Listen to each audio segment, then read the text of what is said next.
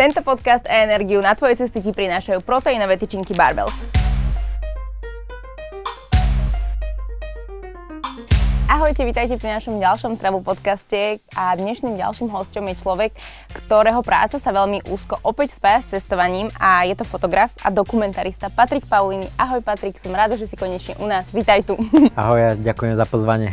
Ono to malo byť tak, že toto mal byť v podstate prvý podcast, úplne si to mal celé otvoriť, ale keďže žiješ na Liptove, tak sme na, to, na teba trošku počkali, ale som teda veľmi rada, že si tu. Uh, aby som trošku uviedla ľudí do deja, možno ktorí ťa poznajú, nepoznajú, tak ty si v podstate fotograf a hlavne si teda aj dokumentarista a tvoríš aj také možno promo videá. Uh-huh. Ty máš na toto vyštudovanú aj školu, to som sa dočítala, ale teda určite to asi začalo z nejakých takých hobbies. Ono v podstate, ako som sa k tomu dostal, tak je to celkom zaujímavé a je to tak rád rozprávam, lebo je to vďaka mojej lenivosti. Po základke som nevedel, že absolútne čo chcem robiť, šiel som preto na gymnázium, tam som tiež absolútne nevedel, možno ešte menej, že čo chcem robiť. A zrazu učitelia, že prihlášky do konca týždňa, vieš, a proste nič som nemal stále, že kde, ktorým smerom. A jediné, čo ma vtedy bavilo, tak sme chodili s kamošmi snowboardovať, keďže som z Mikuláša a máme to tam naskok do hôr. No a vtedy som akože párkrát zobral otcový foťák a bavilo ma robiť nejaké fotky, alebo skúšal som nejaké videjka robiť, hlavne o tom snowboarde. A že idem niečo také nájsť, kde sa nebudem musieť učiť, ale budem robiť niečo také praktickejšie. No a našiel som VŠMU v Bratislave, ale tam som to nestihol podať, lebo tam to mi to ušlo nejak o týždeň, tak som hľadal niečo druhé a našiel som vlastne dokumentárny film v Bystrici. Ale šiel som tam s takou, no nič som o to nevedel uh-huh. absolútne o nejakom filme, alebo tak nevedel som ani fotiť. Tak šiel som fakt, že skúsiť a našťastie ma prijali z posledného miesta a vtedy až na škole ma to vďaka Bohu chytilo. Čiže tak som sa nejak k tomu dostal. Čiže predtým a trošku potom k tomu dopomáhala aj tá škola, odtedy už si na 100% v tom. Áno, áno. Vlastne v prváku sme mali strašne veľa nejakých foto a videocvičení a nemal som vrajím nejaký hlbší vzťah dovtedy k tomu, že len zo zábavky som si cvakol a vtedy ma to začalo baviť aj celkovo ten film, ale aj ten foťák. Ty sa tým teraz momentálne živíš. Kedy prišla tá prvá zákazka, ktorá v podstate už ti priniesla nejaké financie? Prvé veci, čo boli, čo mi prinieslo, prinieslo aj financie, tak boli nejaké športové videá pre nejaké tie nápoje energetické, alebo ako to nazvať. Tak pre nich som akože točieval nejaké také športové podujatia, čo sa vtedy konali na Slovensku a neskôr som sa dostal potom k nejakým videoklipom a k nejakým promovideám. A čo sa týka samotného cestovania, tak tiež vlastne tie cesty mám väčšinou pracovné, možno posledné 4 roky. Aj do zahraničia zrejme asi. Aj. No hlavne, hlavne zahraničie. Tento rok Slovensko. Uh, podľa čoho si vyberáš tie zákazky? Takto, ja som nikdy nemal nejaký taký, nejak som nebol vedený k tomu cestovaniu uh-huh, alebo nejak tak. A vlastne prvá moja cesta bola po konci, myslím, že prváku na vysokej škole, kedy mi kamoši povedali, že či nechcem ísť s nimi do Ameriky, tak som išiel. A vtedy sa mi to strašne zapáčilo, že vlastne človek má auto a je to úplne akože jednoduché, že má internet v mobile a vie si buknúť ubytko, má mapy, že sa nestratí a strašne sa mi to páčilo, tak som potom si chcel taký splniť jeden z najväčších snov, že ísť na Island. A z hodou okolností som bol s kamošom vonka a mi vraví, že zháňajú niekoho na Island. Tak hneď som išiel a vtedy som sa do toho úplne tak dostal, že chcem cestovať. No a vtedy som už tak začal nejak špekulovať, že ako by sa to, už som akože vtedy točil videá, uh-huh, aj tie nejaké uh-huh. zákazky a začal som špekulovať, že ako by som to vlastne nejak spravil, aby som spojil to cestovanie s tým, s tou prácou. Uh-huh. A najskôr to bolo ako nejaké také znižovanie nákladov, že písal som do rentálov, že či by mi nedali akože nejaký barter, že auto za nejaké videjko mm-hmm. alebo mhm. tak. Ja som si zároveň toho, z toho akože robil aj portfólio. No a neskôr sa mi, asi tie 4 roky dozadu, že sa mi to tak nejak prelomilo a začal som si vybrať nejaké také zákazky, že pri ktorých môžem cestovať, aj keď tie peniažky z začiatku neboli, ale mi to len pokrylo možno tie cesty alebo nejak tak. No. To je veľmi zaujímavé, že ty si sa v podstate na druhú cestu išiel na Island, že to je taká destinácia, ktorá je celkom aj finančne tak nedostupnejšia, ale aj človek je taký možno, že najskôr si chce pocestovať Európu. Prečo ťa to ťahalo na Island?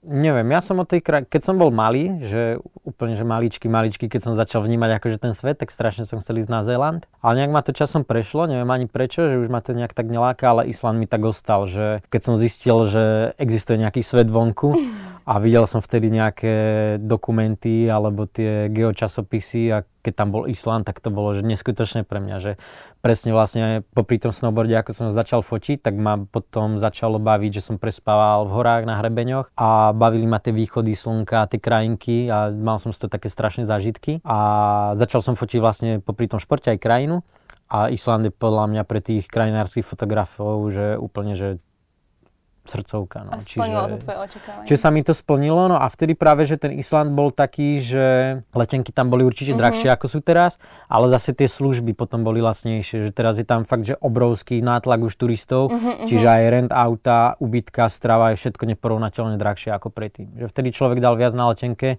ale celkové náklady boli menšie ako sú teraz.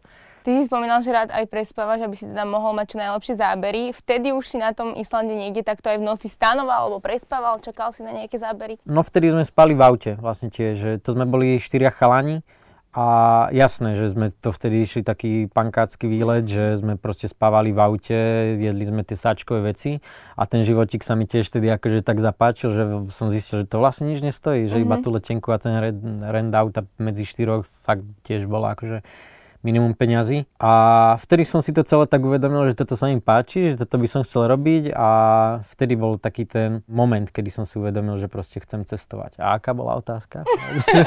či, či, či Island splnil tvoje očakávania? No jasné, jasné. Ale myslím, Island že ty máš toho... Island je neskutočný, no. Kedy prišiel ten čas, kedy si začal robiť dokumenty? Akože neviem úplne, ako sa ti, si sa k tomu dostal, uh-huh. či si si ty niekoho vybral, že wow, tak o tomto chcem natočiť dokument. A na škole som to začal robiť. Ako som vravel, ja som študoval vlastne dokumentárny Hej. film a my sme každý semester mali nejakú tému, na ktorú sme mali spraviť film. Že na začiatku to bolo iba čisto, že niečo vizuálne a potom sme mali akože náročnejšie skôr také žánre by som to nazval, že akože spraviť nejaký rozhovor alebo potom dokument s anketou a vždy sme mali akože iný žáner ten každý semester.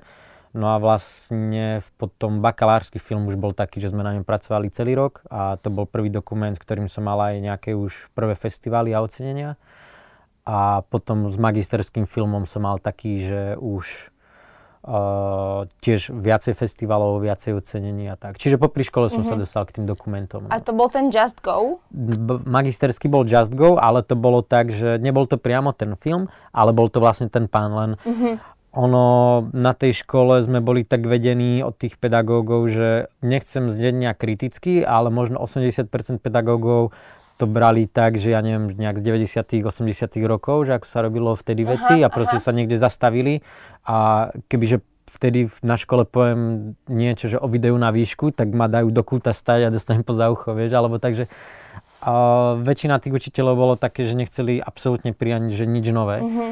No a ja som asi po druháku, keď ma to začalo baviť a začal som sa tomu venovať tak viacej aj vo svojom voľnom čase, tak som zistil, že není to ten správny smer pre mňa, že to, čo nás akože oni učia, mm-hmm. väčšina tých učiteľov, a vlastne aj ten, ten Just Go, tak ja som chcel z neho spraviť akože taký, to má myslím, že 5-6 minút, mm-hmm. akože už ten Just Go finálny. A vlastne malo to strašne veľa ocenení. No a keď som to ako tému navrhoval na tých školských sedeniach, tak má učiteľ, ktorý bol vlastne môj uh, nie oponent, ale školiteľ, ten školiteľ, uh-huh. tak ma asi trikrát odhovaral o tej témy, že to proste nebude dobré a tá školská verzia mala nejakých 25 minút a nutili ma tam dávať nejaké že tie politické veci alebo také, čo som ja do toho sa nechcel nejak šprtať. Čiže som vedel, že to len do školy odovzdám a potom si to vlastne prestriam do tejto verzie. No. Takže v podstate to, čo si sa ty snažil priniesť aj z toho možno okolitého sveta, možno moderného, tak to bolo v tej, tá škola bola až tak konzervatívne k tomu asi postavená. Asi, asi tak, no, že nie všetci tí pedagógovia, ale väčšina z nich bol. A veľ, našťastie som veľmi rýchlo pochopil, že ktorým smerom sa ja akože mm-hmm, chcem mm-hmm, odvíjať jasne. a tú školu som bral tak, že niečo ma rozvíjalo, ale kopec vecí som bral tak, že radšej som trávil ten čas chodil som tam, ale radšej som proste bol, mm, možno som bol duchom nie tak prítomný, ako by som mal byť a venoval som sa proste s veciam, na ktorých mi záležalo viacej. No. Potom si si to teda prestrihal a ten o, dokument, teda ten Just Go, o, mal fakt, že veľký úspech si vravel, že to malo niekoľko svetových ocenení. To bol aj ten, čo vysielal National Geographic? Nie, to Nevysielal, bolo. ale písal vlastne Aha, na National Geographic na webe. no, jasné. Ako si sa dostal k tomu človeku, k tomu 65-ročnému snowboardistovi? Mňa uh-huh. osobne to veľmi prekvapilo, pretože to bol fakt doslova týpek. Bol to akože pán starší, ktorý skateoval, snowboardoval. Ako si sa k nemu dostal? Hádzal sa o železné prekážky. No to bolo tiež zaujímavé zaujímavé, že tým, že sme snowboardovali vtedy, ja neviem, už možno nejakých 6 rokov, tak on sa tam akože pri nás vždy nejak si prišiel pojazdiť alebo tak. A ja som ho už ani nevnímal ako nejakého zaujímavého človeka, že Aha. proste my sme s ním boli už tak nejak žití, uh-huh. že je to mhm. akože bežné. Až vtedy tak rozmýšľal nad tou témou toho magisterského filmu, že čo idem točiť a že však natočím o Milošovi, to je... Až vtedy som si uvedomil, že on je akože zaujímavý, uh-huh. ale ja mhm. som ho fakt vnímal už vtedy ako nejakého takého kamoša z partie, vieš, a vôbec ma nenapadlo, že to je niečo už také, že nevšedné, že sa tam starý bo starší, ano, že dôchodca sa tam vlastne hádže od tie prekážky, že keď sa učí tie triky alebo tak. No. A on k vám normálne prišiel a stavil sa pri vás, ja neviem, prvýkrát možno keď si na to spomínaš?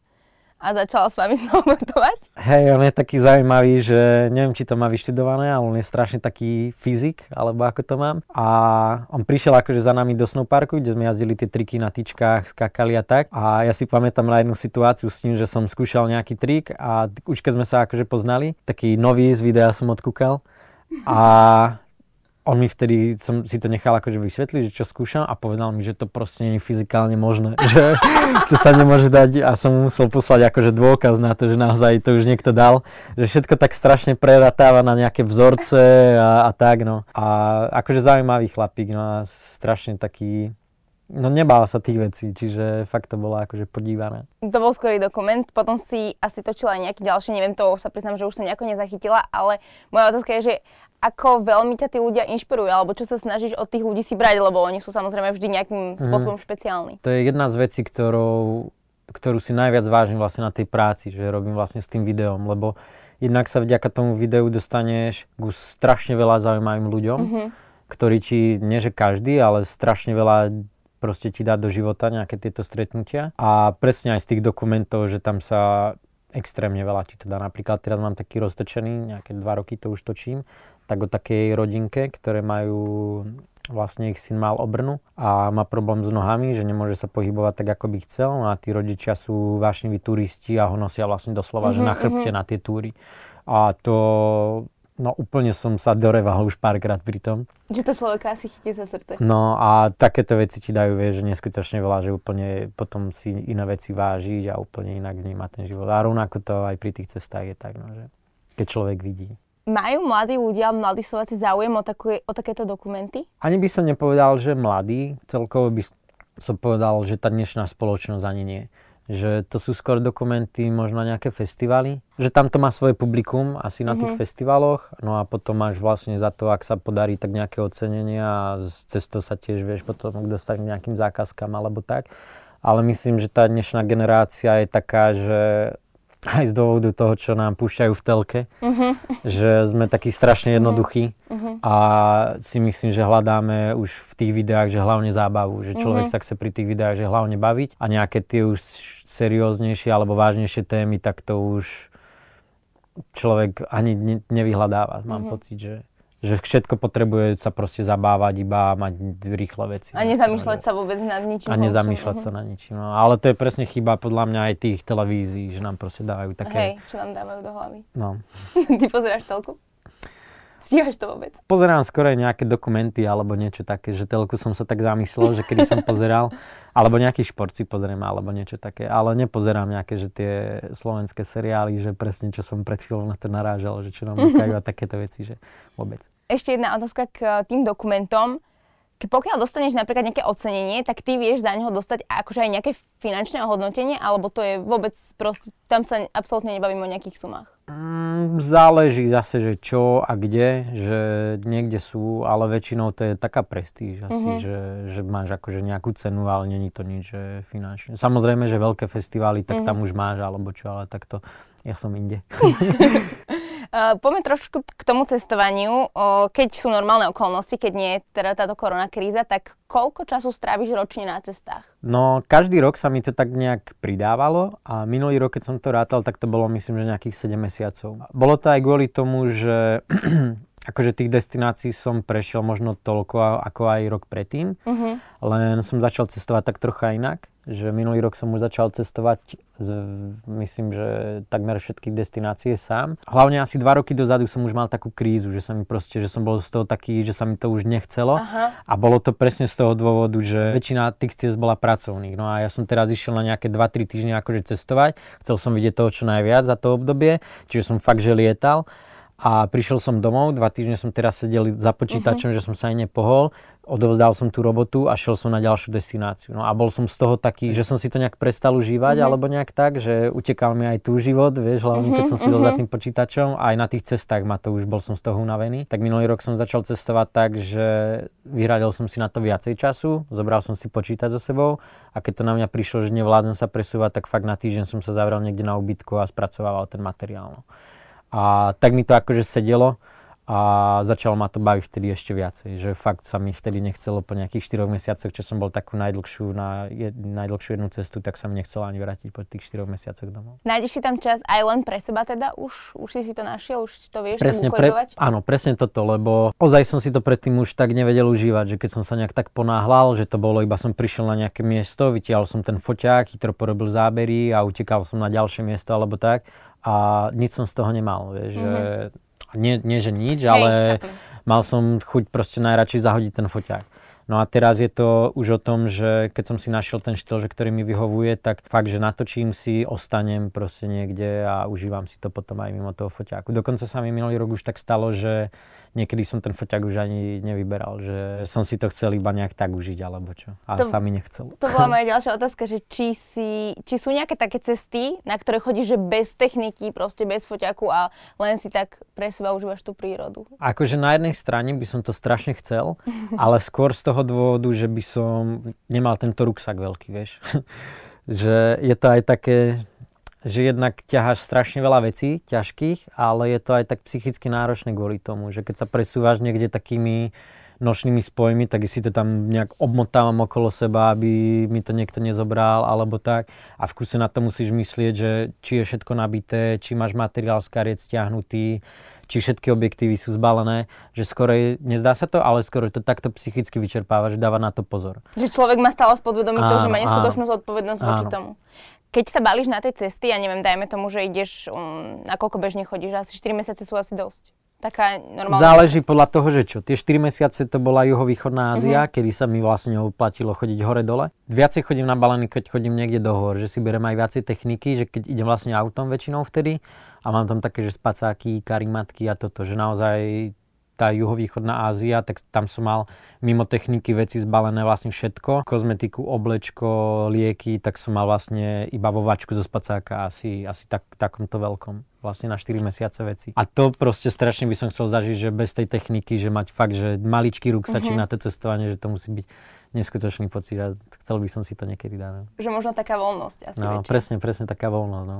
A keď ideš napríklad točiť na hory, alebo že ideš mm. aj mhm. na Slovensko, tak o, si berieš na tej turistiky až takýto ruksak?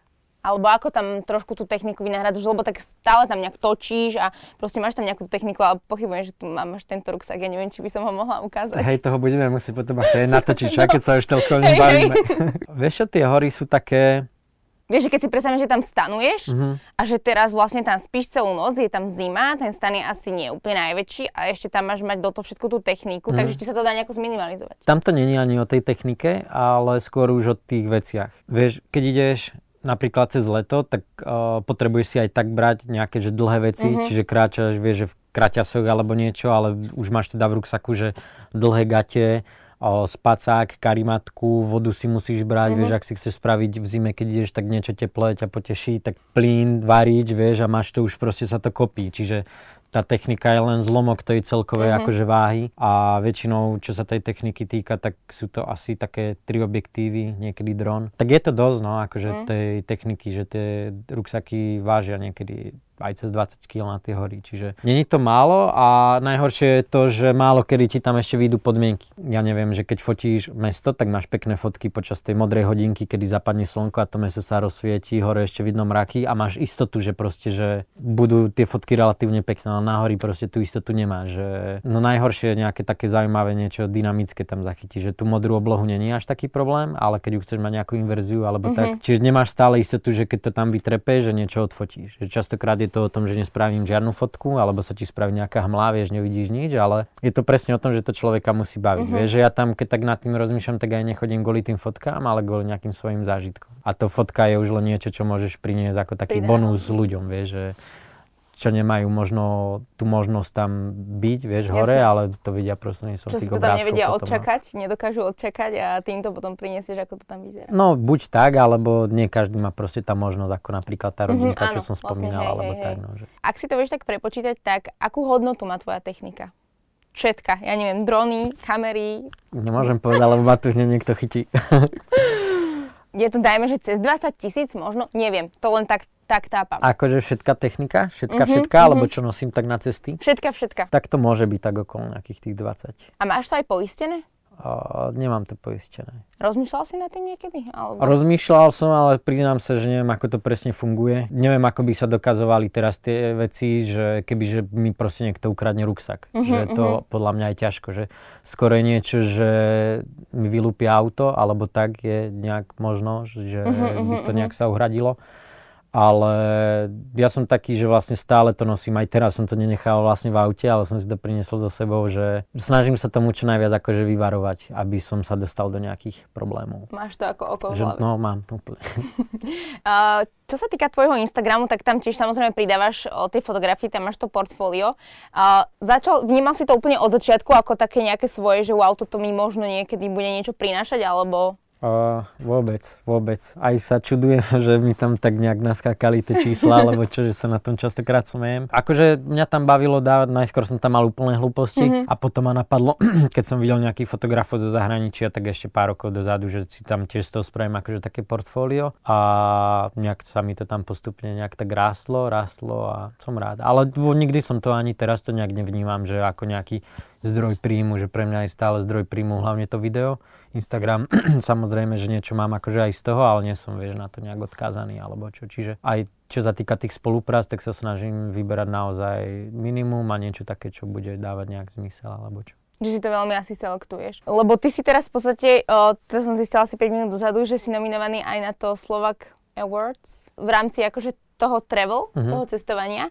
Ako vnímaš možno takéto veci? Alebo mal si aj, aj ocenený ten Instagram v roku 2018, to patrilo medzi nejaké najlepšie Instagramy. To tak... bol najlepší v sérii. No, najlepší. Najlepší no, v roku no. 2018. Že či ti to, že ako to mm. vnímaš, alebo to je, nejak to nie je pre teba až také podstatné? Akože priznám sa, ten 2018 bolo také, že hm, možno mi vtedy záležalo na tom viacej, ako by mi na tom mm-hmm. záležalo teraz. Akože teraz si nejak na tom nezakladám alebo nejak. Tak vždy to je akože tak, že poteší, že človek vidí, že asi to má zmysel, že to čo robí, ale nejak sa to snažím robiť tak, aby mi to bolo prirodzene alebo tak a nie sa tam na niekoho hrať a aby som silou, mocou teraz niekde sa dostal na, k nejakým oceneniam alebo tak. No, že aj vždy, keď mi niekto napíše, že sa mu páči, čo robím, tak je to také, že to vidí, že človek to má význam a strašne to dokáže potešiť.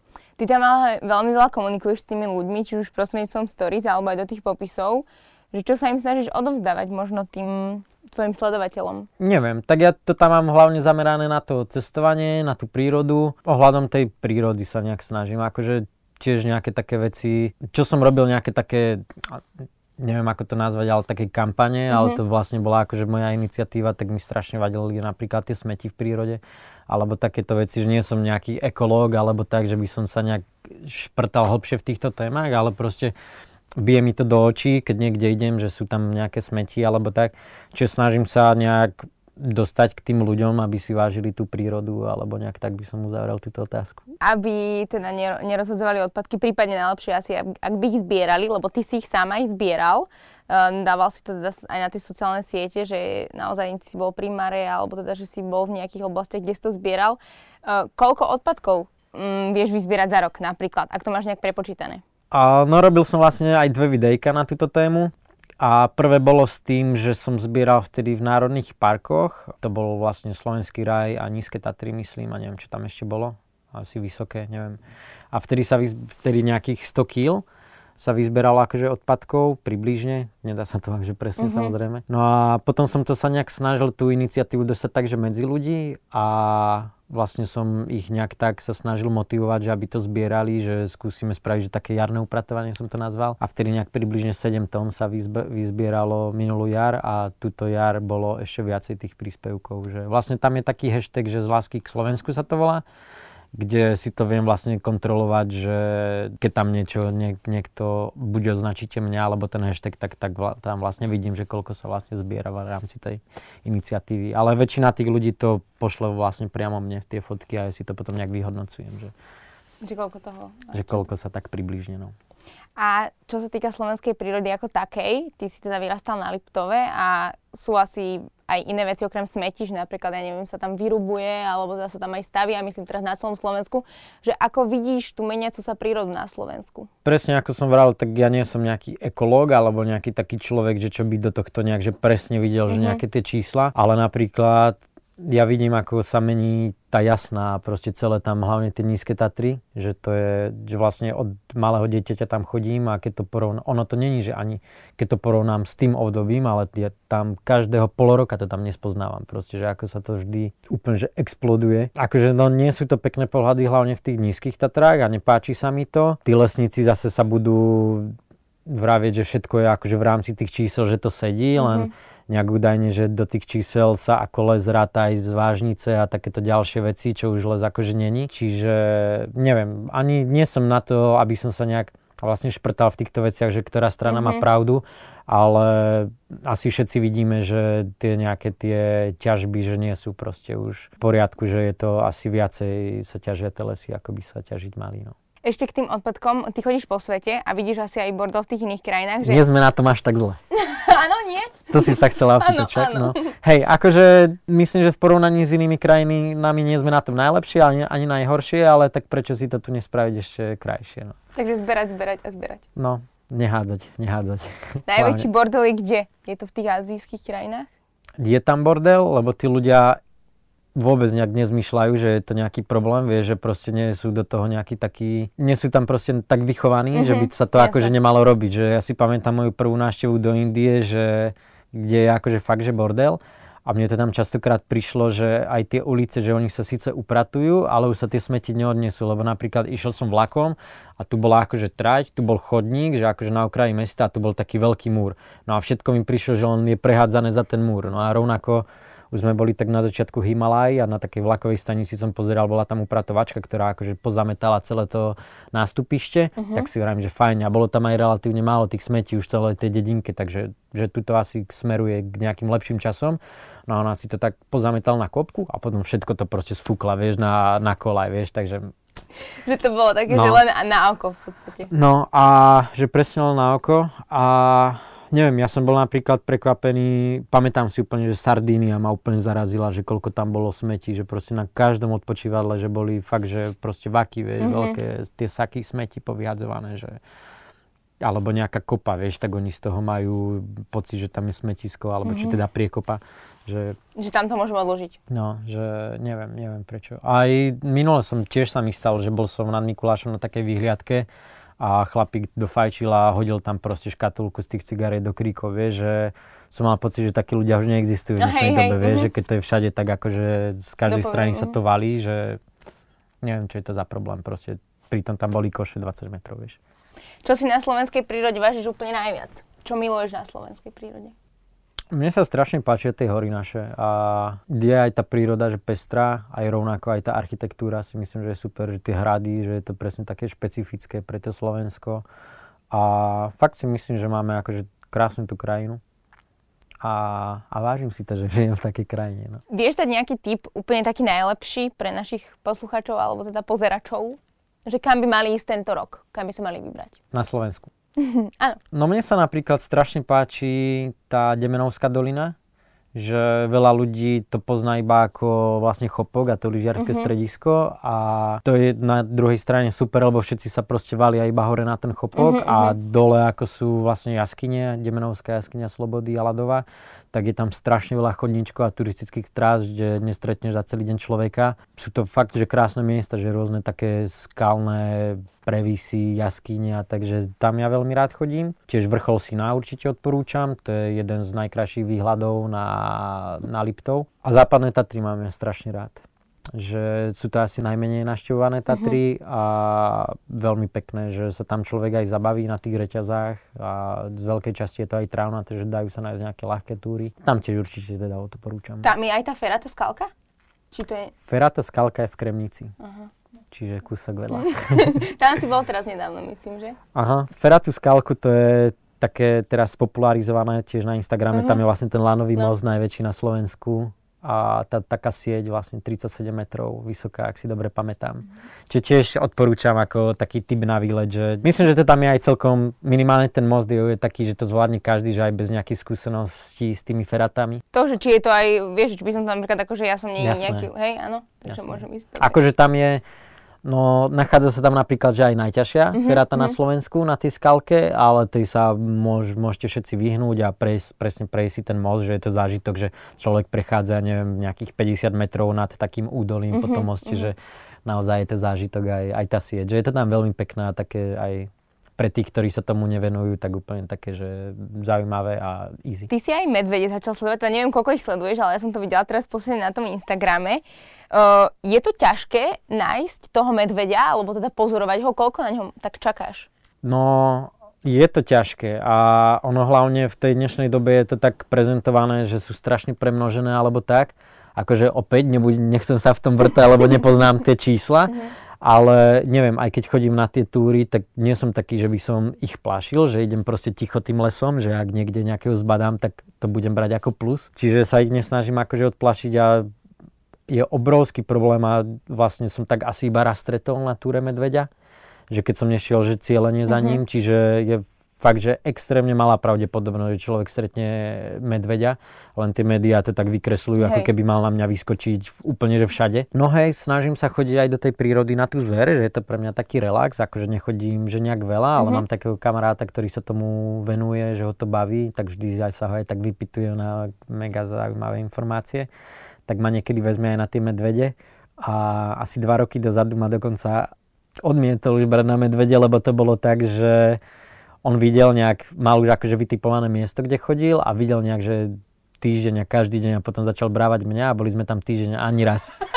Proste a potom, potom sa mi ešte smiali, že sme tam išli, to sme chodili vždy, že na večer a išli sme ráno. No a ja som vtedy šoferoval auto a mali sme medveďa pred autom a ja som ho nevidel. Proste sa postavil ešte na zadné e, tie laby, laby pred autom a že tam je, že stojí na zadných a kde, že vôbec som ho nevidel, lebo pravdepodobne ako som sa v noci pozeral do tých svetiel, tak som nevidel mm-hmm, do tej tmy, mm-hmm. že mhm. kde bol. Tak ani takto som ho nevidel, že mal som na to obrovskú smolu.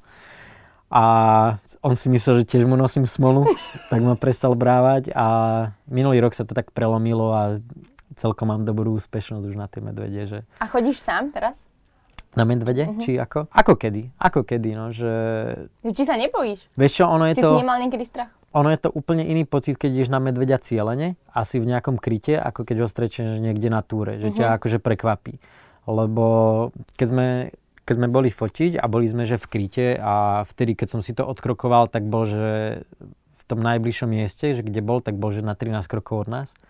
A bol na takej lúčke, že vlastne dva medvede a asi hodinu tam boli, a bolo to, že neskutočný zážitok, že presne, že, ale to nielen medveď, ale celkovo sa mi páči aj na tej zveri, že, že si niekde v nejakom kryte a tá zver k tebe divoká prichádza, nevie o tebe, tak je to akože neskutočný mm-hmm. zážitok pre mňa, že ono to bolo aj zaujímavé to, že keď sme ho pozorovali, tak bolo vidno, že ako fakt tú hodinu, tak bolo vidieť, ako reaguje na každý zvuk, že niečo prasklo v lese a on v momente taký stres do neho vošiel, mm-hmm. že to mhm. bolo vidno na tom správaní. Odbehol v momente, že nejakých 50 metrov a potom sa pomaly vrátil, že úplne, že sú mega plaché proste aj tie medvede. Čiže keď človek dáva o sebe vedieť niekde v lese, tak väčšinou by ten medveď mm-hmm. mal akože ujsť. No. Samozrejme, že sa stane nejaký nejaké napadnutie Jasne. alebo tak, ale pri tom počte ľudí, ktoré sú momentálne v lesoch, tak si nemyslím, že je to nejaké nebezpečné, tej medvede. A ty v podstate na tú zver čakáš napríklad, ja neviem, že ty tam prídeš, niekde sa tam schováš a vieš, že by sa tam niekde mali pohybovať, dajme tomu, koľko tam vieš na ne čakať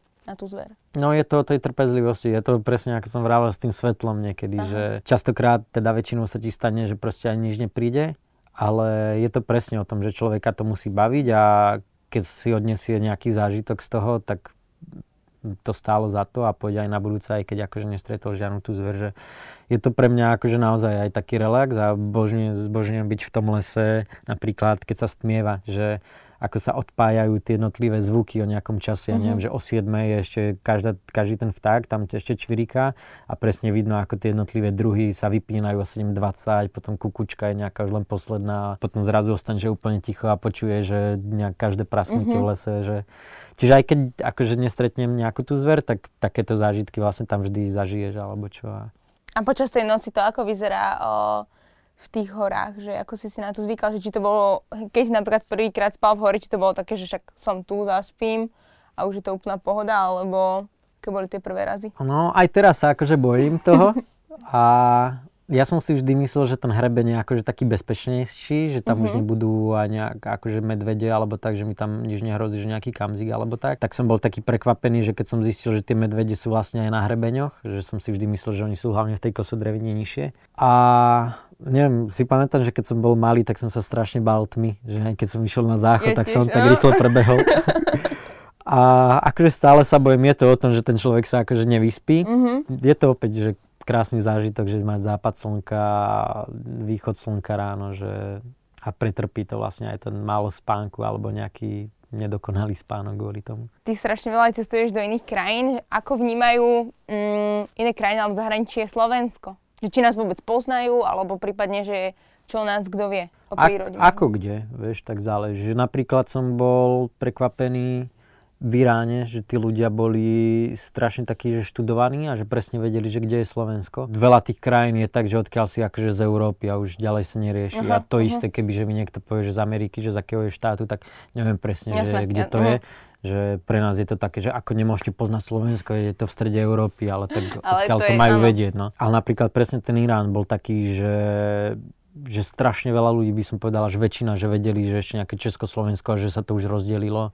A hej, no, väčšina ľudí pozná to Československo a nevie, že sa to ani rozdelilo alebo tak a tam vedeli proste všetci, že fakt, že aj detaily. A celkovo to v Iráne bolo aké? Super. Akože ten Irán je hlavne o ľuďoch, že to není o nejakých tam cestovať po pamiatkách, akože majú, uh-huh. že bohatú tú históriu, ale Irán je pre mňa hlavne o ľuďoch, že my sme tam vtedy fakt prišli do nejakého mesta, kde sme pôvodne ani nechceli nejak byť, respektíve sme neplánovali sa tam zastaviť, tak e, ostali sme nakoniec tam týždeň dokonca a za ten týždeň sme nevideli, mám pocit, že ani jednu turistickú atrakciu, lebo stále sme chodili, oni sú tam strašne takí pohostiny, že stále ťa volajú na nejaké návštevy, mm-hmm. na obedy, večere a my sme sa nevedeli pohnúť proste, že stále z jednej návštevy na druhú, vieš, alebo tak, že nevedeli sme odtiaľ ani odísť pomaly. Napríklad, keď to porovnám, tú kultúru, že u nás, tak my sme od mala vedení, že čakajú od tých druhých ľudí to najhoršie. Že neotváraj uh-huh, cudzím dvere, uh-huh. neosprávaj sa s cudzími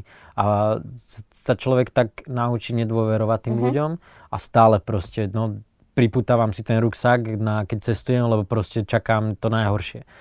A v Iráne práve, že sme mali také situácie, že stretli sme nejaké deti pred domom, začali sme sa s nimi rozprávať a matka už počula piskot, tak vyšla akože von a my mm-hmm. sme tiež čakali tak, že čo tu s nimi robíte alebo čo a zrazu nás pozvala dnuka na obed a nechala nás samých s tými deťmi niekde v obývačke, ona na druhé poschodie išla dve hodiny pripravovať vlastne obed. Mm-hmm. Že absolútne ich nenapadne, že ten človek môže nejak ublížiť alebo niečo im odtiaľ ukradnúť, že čokoľvek sme odtiaľ mohli zobrať, aby proste jasne, nevedela, jasne. vieš. Mm-hmm. A tam všetci takí, akože určite sa nájde, vieš, že niekto mm-hmm. taký, ale a že to sa mi tam hrozne páčilo, vie, že takto zmyšľajúci tí ľudia, že neskutočné pre, pre nás. Akože ja môžem tak od seba povedať, že teda ja proste Irán je pre mňa taká krajina, že ja neviem, či tam teraz nie je vojna. Akože, vieš, že to, teda, je to také, že proste nie, neviem o tom veľa a strašne sa mi to spája aj s tým Irakom a tak, mm. že, či je tam, že či tam je bezpečne.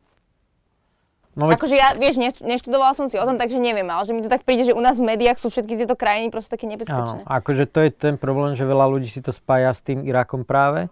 A Irán je, no ja som tam strašne chcel ísť minulý rok, ale vtedy tam práve že hrozilo, že bude tam uh-huh. tá vojna, že tam už boli dosť také tie vyostrené konflikty s tou Amerikou. To je inak zaujímavé, že vlastne oni majú problémy kvôli tej Amerike a všetko, čo sa týka tej ekonomiky. A vlastne keď sa rozprávaš s Iráncom, že aký je jeho sen, že kde ísť, takže Kalifornia. Všetci chcú ísť proste do Kalifornie, že napriek tomu, že majú, že sú tam, kde mhm. sú, kvôli tej Amerike vlastne. Že to je také akože zaujímavé, no. A neviem, ja som sa tam necítil vôbec akože nejak nebezpečne, ale to je... No vravel som, akí tam sú tí mm-hmm, ľudia. A jasne. úplne všetci sú takí, že aj hlavne sa chcú s tebou strašne rozprávať, mm-hmm. že zistiť, že aká je vlastne tým, že oni nemôžu testovať tak sa tak od turistov chcú vlastne dozvedieť, že aká je situácia niekde vonku. Vo svete. No. Mm-hmm. Tak sú takí, že strašne takí, že aj priateľskí a vie, že to vlastne nemyslia nejak vzlom, že idú ti niečo predávať, ale že chcú vlastne od teba zistiť, že ako to funguje a tak. A je tam veľa turistov? Akože veľa, no čo je veľa. Boli tam turisti, hlavne Nemci a Francúzi, mm-hmm. že normálne boli také zájazdy dôchodcov, hlavne tých Francúzov a Nemcov a akože boli, boli mesta, že kde ich bolo menej, boli mesta, kde ich bolo viacej, ale tak není to tam niečo také, že Rím. máš na každom, no, no. no jasné. A boli turisti, ale nebol tam nejaký pretlak. Jaký máš taký najhorší zážitok z ciest, že si sa proste musel totálne zaprieť, ísť do seba a nejakým spôsobom sa dostať situácie, v ktorej si bol? Myslím, že som nemal nič také, že vyslovene niečo také, že hrozné uh-huh. a väčšinou sa to snažím otáčať na ten humor nejak, že, že si to akože nejak tak užívať, že nepríjemné sú tie veci, nejaké zdravotné potiaže, mm-hmm. že mhm. keď si sama, vieš a nemá ti niekto pomôcť, ale ja neviem, skôr sa mi také banálne veci úplne smiešne stávajú, ja neviem, do kanála som padol vlastne asi po prsia, že som si kráčal po ulici a zrazu cítim, že niekde padám, vieš, že... Alebo v Maroku sa nám stalo, že nás pozval chlapík, ktorého sme vlastne stopoval, že sa mu údajne pokazilo auto. Aha tak sme ho odviezli domov nejakých 60 km, pozval nás na večeru, tam sa, tam strašne sa fajčí ten hašiš. Uh-huh, uh-huh. No a on sa vlastne sfajčil večer na tej večeri, opil sa strašne a vtedy začal byť už taký nepríjemný uh-huh. a silou mocou nám chcel niečo predávať a vtedy to bol dosť taký vyostrený konflikt, ale našťastie všetko dobre dopadlo a to som vtedy si pamätám situáciu, že sme boli s kamošom a iba mu vrajím, že absolútne netuším, ako toto dopadne, ale užívam si to. a že vždy sa to snažím nejak takto, že otočiť, že bude akože dobrá historka alebo tak a nejak to prijať tak, ako Jasne. to je a nejdem sa teraz nejak stresovať kvôli tomu. Ale horšie sú presne tie, že v Indii som mal takú náročnejšiu otravu z jedla, ak to vôbec bolo z jedla, že doteraz si nie som istý, či to nebolo niečo s komárov. A vtedy to bolo ako, že som mal fakt, že hrozné dni a to bolo to, že som bol sám a teraz sa postaraj o seba, keď ti je hrozne zle, máš 40 mm-hmm, teploty a nevieš výjsť zo záchodu pomaly, vieš, a chod si do lekárne zháňať nejaké lieky, teplomer som aj nemal, vodu som si musel kúpiť a vtedy vlastne, keď som to sa hecol, že idem do toho mesta, tak som prišiel na ubytko a dve hodiny som vlastne iba ležal v posteli a sa takto krútil, kým som si vôbec odmeral teplotu, že to bolo také asi jedno z najnepríjemnejších. No. Ale tak dávať to stále do života veľmi, no, veľmi veľa to no, cestovanie. No, aj, vše, aj tie nepríjemné príhody ti dajú veľa. Vieš, že... Vnímaš to tak, že cestovanie je najlepšia investícia do seba? Alebo teda... u, mňa, u mňa rozhodne áno. A teraz sa kam chystáš? Teraz sa chystám, no čakám vlastne na tú tlačovku, čo je avizovaná, že dneska sa majú meniť tie podmienky na ten vstup do tých krajín. A môj plán je, že chcel by som ísť vlastne na sever Talianska do Dolomitov na pár dní a potom Slovinsko a Chorvátsko a s najväčšou pravdepodobnosťou to Chorvátsko už asi nebude. S najväčšou pravdepodobnosťou v týchto minútach možno prebieha aj tá tlačovka, neviem vôbec na kedy je avizovaná, ale možno po tomto videu ty zistíš, aká je tvoja budúcnosť cestovania no, od nás. Možno pôjdem domov. Dobre, ďakujeme každopádne, že si prišiel, že si zodpovedal na všetky otázky, Patrik.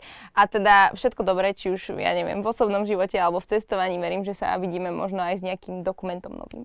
Tak ďakujem veľmi pekne za pozvanie ešte raz a pekný deň prajem. Ahojte, čaute, vy samozrejme nás ďalej sledujte a my sa vidíme asi pri ďalšom Travel podcaste. Ahojte. Ahojte.